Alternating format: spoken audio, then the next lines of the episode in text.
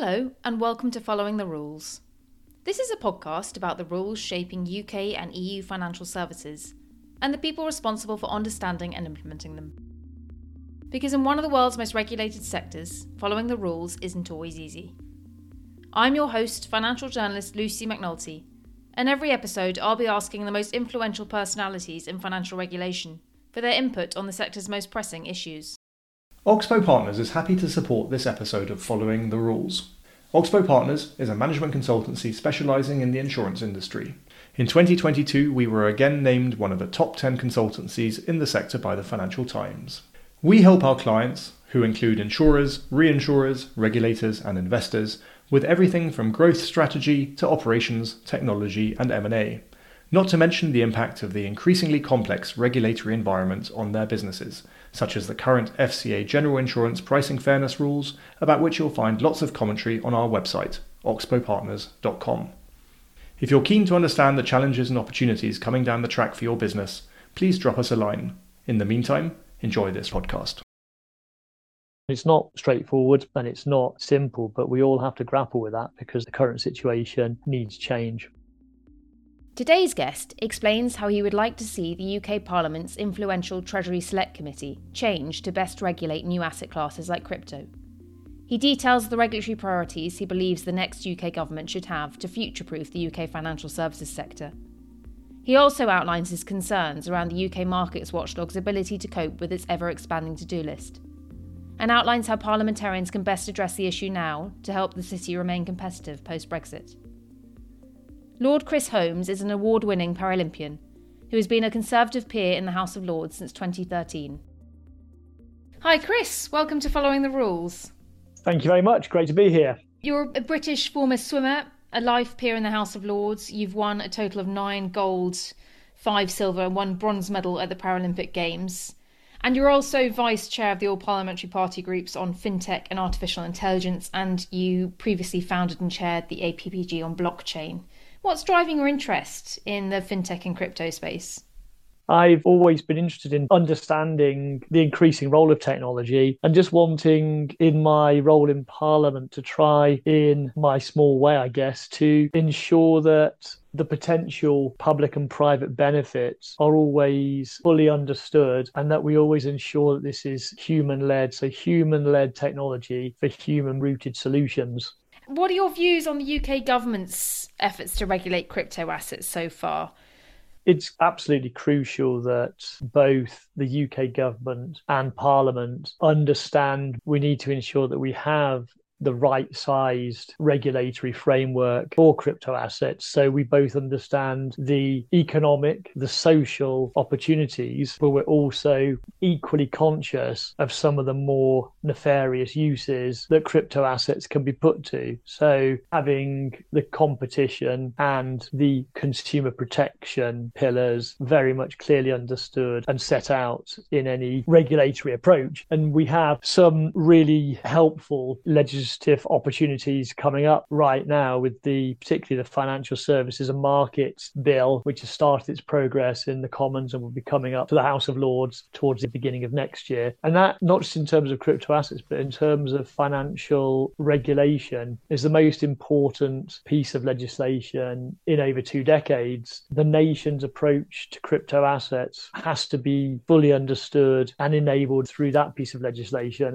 It's absolutely a team effort. We need to ensure that the Chancellor and other members of the Treasury team, and indeed all of the officials, are thoroughly seized of the opportunities that exist here. This can't be about divergence, dilution, departure from the E U regulatory framework. This has to be about right-sizing regulation for the U K. So are you therefore suggesting that you would like the U K to follow a similar approach to that taken by the E U? Because the E U is further ahead of the U K in its efforts to roll out crypto regulation. Its markets and crypto assets framework of rules is on course to be passed and authorised in October. What aspects of the E U regime do you think that the U K should follow? The E U are getting on with this with MiCA, and it's all encompassing. E U are going for a cover all approach at this stage. The means by which we're approaching this is to take a slightly more stepped approach by having a definition of, for example, digital settlement assets. So more narrow than the MiCA definition, but clearly focusing on key areas where crypto assets are currently being used and currently being deployed in the U K around settlement. I think we should have the considered approach that we're taking. I think that's probably the right way for the U K. So it doesn't necessarily mean that we will be more or less divergent. It's just a different approach in terms of scope. So a different approach, but hopefully the outcomes will be similar. I think it's in everybody's interests that we, as a global community, enable the opportunities, do everything that we can around the risks of these assets slash currencies. And that level of international cooperation has to be the most productive way of achieving that. But I think we also should lead in the U K with perhaps redefining this whole sector and how we go about describing it, not to go about it in a branding or marketing way, but trying to bring perhaps just a little bit more clarity around it, in that I don't think for many people outside this world that whether one talks about cryptocurrencies, crypto assets or whatever, I don't think that brings much clarity to people. It would be better to root this in a more understandable description of what these things are. And then I think there'd be an easier route into the potential solutions, the potential applications, the potential problems that these approaches could be put to solving it. Do you think that there is the adequate level of understanding within Parliament as to the various nuances of the crypto space to enact legislation that will embrace it to the extent you would like it to be embraced? We need a far greater level of understanding and engagement in Parliament, as indeed we need that public debate, that public engagement in the country. And fundamentally, like all of this stuff, it needs to answer that question, which any citizen should rightly ask: why should I be interested in it? What's in it for me? So for sure, we need more engagement in Parliament, and even more importantly, we need more engagement in society. This is about continuous education, continuous collaboration, with the overarching aim of trying to ensure that these technologies are enabling, are empowering, and have the right regulatory, legislative and standards framework around them to deliver the potential benefits for citizen and state alike. You mentioned the Financial Services and Markets Bill, which is the package of post-Brexit reforms that the government is pushing through Parliament at the moment to enable the city to retain its competitiveness outside of the E U. And a key sponsor of those reforms was the former City Minister John Glenn. And you've mentioned the need for right-sized regulation for the U K. To what extent do you think that Glenn achieved that right size of regulation in the proposals he's put in relation to crypto in the Financial Services and Markets Bill? It's a good piece of legislation to be considering, but as we will all see as the bill moves through committee stage in the Commons, and then when it comes to us in the House of Lords for full consideration, it's right and proper that that is fully tested and that other ideas and potential amendments are brought forward to the bill to make it as fully contextualised for what we want to achieve in the U K. And this is where it's good that we have other pieces of legislation also coming through, such as the Economic Crime Bill, which very much looks at some of the darker sides of crypto and how it's used. That will also be a, a good opportunity for Parliament to look at all of this, to ensure that there's an understanding of the essentials of these technologies, and that just because crypto assets are used for really negative and really dark parts of what's going on in our world at the moment, that shouldn't then be the green light to shut down these technologies per se, because by the same means, cash, unfortunately, in so many ways, has been used and continues to be used for very negative purposes across our society and across the world. So that doesn't mean that we We should stop using cash and fiat currencies, but it does mean that we should have the right approach, the right level of understanding, and the right regulatory and legislative framework to fully speak to those negative uses and negative purposes of, in this instance, crypto assets. There is nervousness about embracing this asset class because from a consumer protection point of view, it can leave individuals quite vulnerable, not least because cryptocurrencies have been through a very volatile period of time in which individuals have lost quite a large chunk of savings. But also there has been concern following the introduction of sanctions on Russia after its invasion of Ukraine that crypto would be used to circumvent them. And I was reading recently a report from consultancy Chainalysis, which found that crypto hackers were set for a record year after hacking over three billion dollars from various accounts across one hundred twenty-five hacks so far in twenty twenty-two. Those losses obviously undermine confidence in crypto-based financial services. It's incredibly serious and it should always be front and centre of any consideration of crypto. What does this mean for all of us? What does it mean for parliamentarians? What it means is that there has to be that clear understanding of the extent of crypto assets, how they work, how they're currently being deployed, how they may be deployed, how they don't neatly fit into any individual jurisdiction, how in our, as already described, right sizing of regulation in the U K, we need to be very clearly focusing internationally, both in terms of the criminal uses and the other misuses of crypto, but also for a greater coalescence internationally as to how we can best approach crypto, not least in terms of international standards and the opportunities. I'm a big proponent of, if got right, how helpful international standards can be. And this is an area where the U K can be positive and helpful in reaching out internationally to try and develop a greater level of standards and interoperability at that level, because as in many of the examples you've set out there, they're not neatly fitting within any particular nation state. This technology, as with so many of the new technologies, is of itself transnational, cross-border, global. So that global perspective and approach is absolutely critical. But exactly as you set out at the outset of this question, it's absolutely essential that consumer protection, consumer awareness is at the fore alongside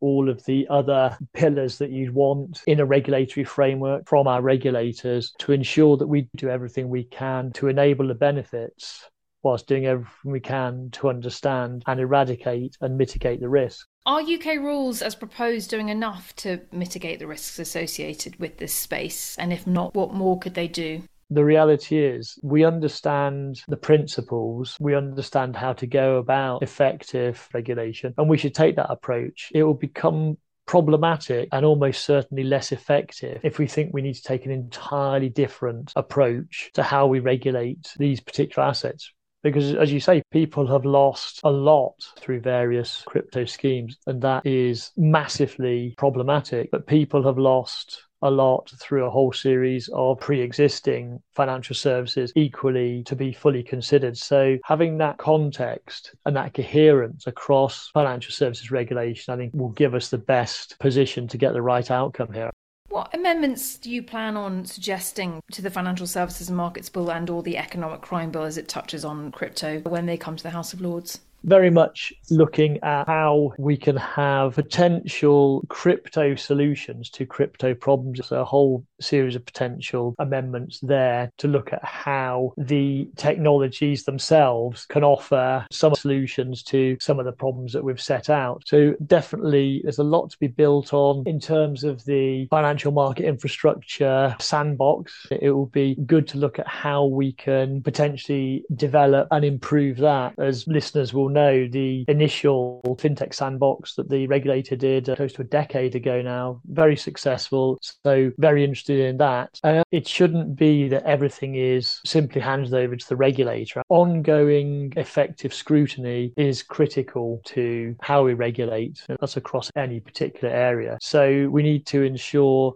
that there is the right role ongoing for Parliament here, and how that might be brought to bear potentially for an increased role for the Treasury Select Committee, for example, and maybe even by having an expert group alongside them. So you get over that difficulty of when things get really very technical, the Treasury Select Committee would be able to draw upon that expertise to inform its decisions and considerations around this stuff. So that would be incredibly helpful as well.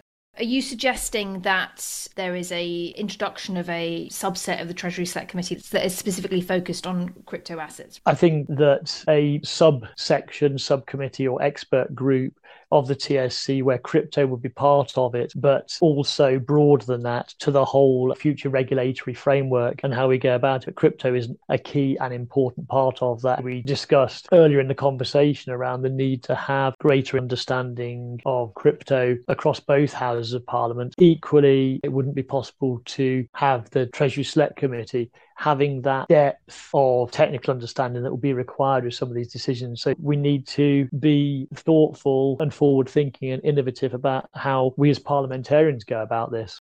Who would you envisage sitting on a subset of the Treasury Select Committee like that? And have you spoken to the Treasury Select Committee about the possible creation of such a subset? Conversations have been swirling around this for a little while since the Future Regulatory Framework Review began. So it's a conversation which is ongoing. And in terms of the experts, we're fortunate in the U K to have quite a number of senior people who are involved in crypto who come from from a regulatory, a policy, and a traditional finance background. So there are some really senior people who understand not just the crypto context, but the overall financial services context. Those kind of people would be great to be involved with it.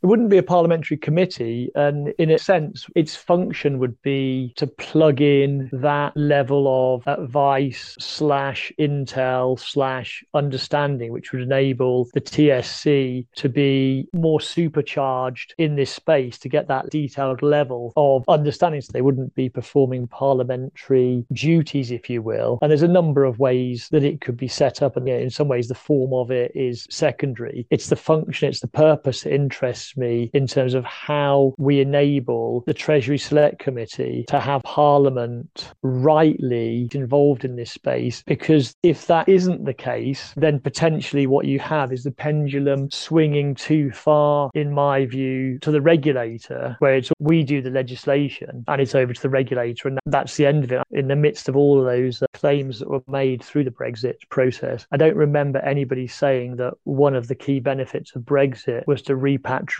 powers to the regulator. What's your view on the call-in powers that have been proposed by government in an effort to address what you've just mentioned about regulators potentially being handed too much power post-Brexit? It's a really interesting part of the debate. If we see this as a pendulum, we all need to take a view on where we believe that pendulum needs to be positioned. And there is certainly a potential that too much swing is towards the regulator. And the regulators need all of our support to perform their functions as efficiently and as effectively as they can.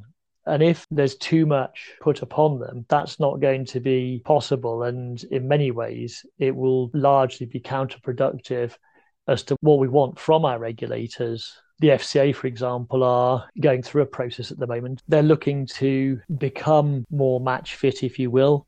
And it's in all of our interests that that is achieved, because at the moment it's abundantly clear, and it's to be regretted, that many companies, many of them in this crypto space who really want to register in the U K, are finding themselves having to go and register in other jurisdictions, not least Gibraltar. Now, perhaps in the past, a lot of this new finance was seen as an add-on, a nice to have, a small part right at the edge of financial services. But the reality is we must enable all of those startups to have the right opportunity to register, to start, to scale and potentially to sell in the U K, because we have got some obvious and long-lasting and significant advantages, not least common law. It's a fabulous product. And if we don't get the regulator through to the other side of this, we're just going to continue to have a flow of new technology businesses that don't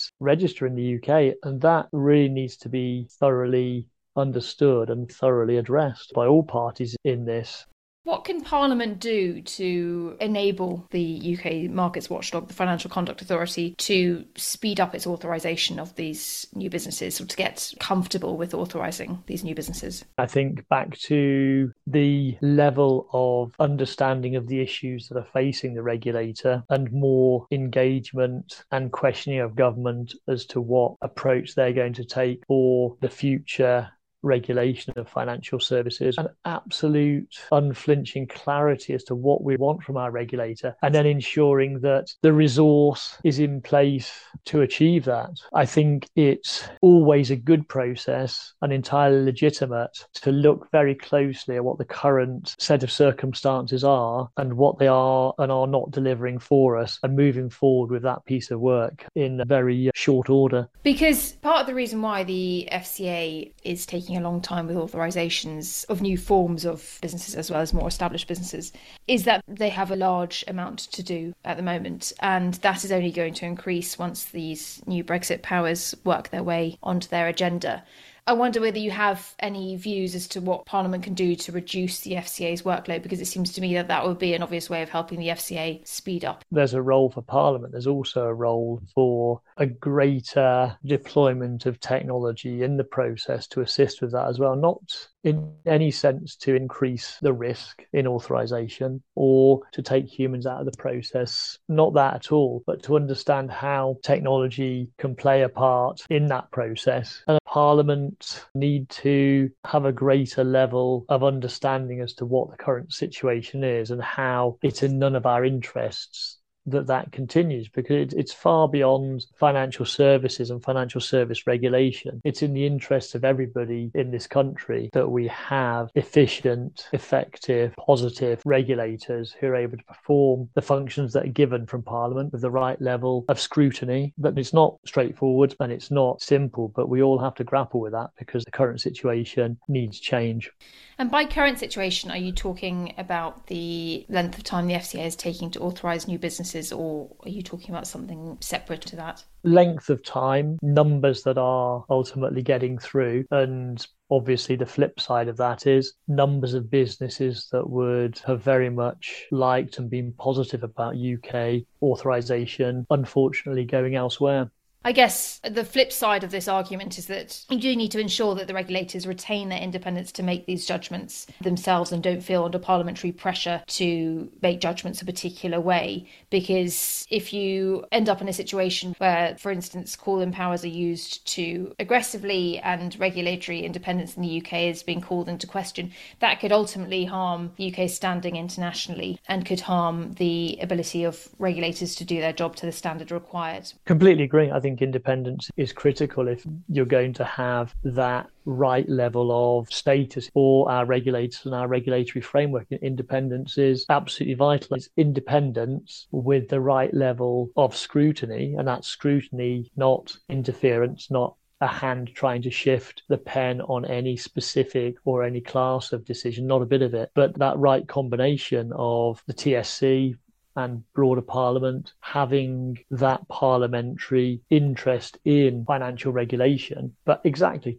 absolutely to your point, independence is vital, because if you don't have both the perception and the reality of independence, then you don't have the confidence which is required. So effectively, you end up losing business, losing opportunity, and losing international credibility and confidence, and both domestically as well. Okay. So it's quite a fine balancing act that needs to be struck in the months and years ahead in terms of retaining that scrutiny of regulators, but also retaining their independence. Fintech founders I speak with often complain they don't see the Brexit dividends that government likes to eulogise on. They complain it's now harder to hire specialist staff in A I, data scientists and the like for their operations in the U K. And for those with operations in the E U and U K, they complain they're having to navigate two regulatory change programmes at once now. That's costly and time-consuming. What should the government be doing now to convince such individuals that the U K is the best place for them to run their business? There are roles for a number of key Whitehall departments to play here. So Treasury, the most obvious, B E I S, probably pretty obvious as well. But the Home Office as well. We've seen the talent visas. That's a good piece of work. But there needs to be a broader approach taken to that. We need to ensure that businesses not only will, but actively want to choose the U K and can choose to come here to start, scale, sell and flourish their businesses in the U K. But first and foremost, it is that coherent horizontal thread running across all the government departments that have a role to play in this, to bring that to life and to evidence it. So much more cohesion between the various government departments to ensure that they are aligned in their approaches and also communicating the benefits of that approach to the fintech founders that feel like they're not seeing the benefits currently. Very much so. Okay. And I'm picking up a lot of concern through this conversation about U K regulators' ability to do their job. Would you say that's fair? Are you quite concerned about them? I want to ensure that we have the regulator and the regulation that enables the economic and social opportunities from new technologies and is also equally on it when it comes to consumer protection and all of those elements. And that should be everybody's concern, because it's in everybody's interests that we have the regulator that we need to do the functions that Parliament have empowered them to undertake. So you don't think we have that regulator currently? I think we have a regulator that's going through a process at the moment, and we need to ensure that the speed of authorisation, without increasing the risk or suggesting that businesses that shouldn't be authorised get authorised, is considered and all means put to that to enable the potential economic and social benefits that can result from that. So it's in everybody's interests that that is looked at, and that everybody who can enables the regulator to perform in a way that we all want.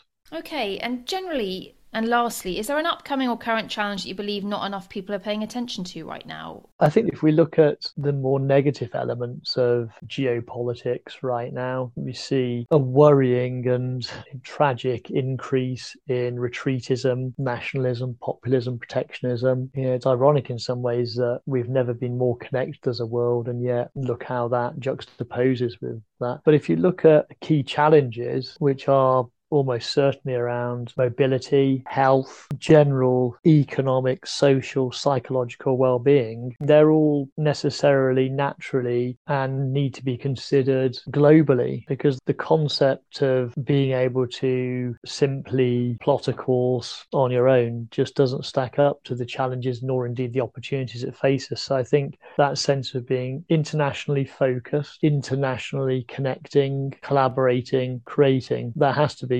really how we approach so much of what we're about.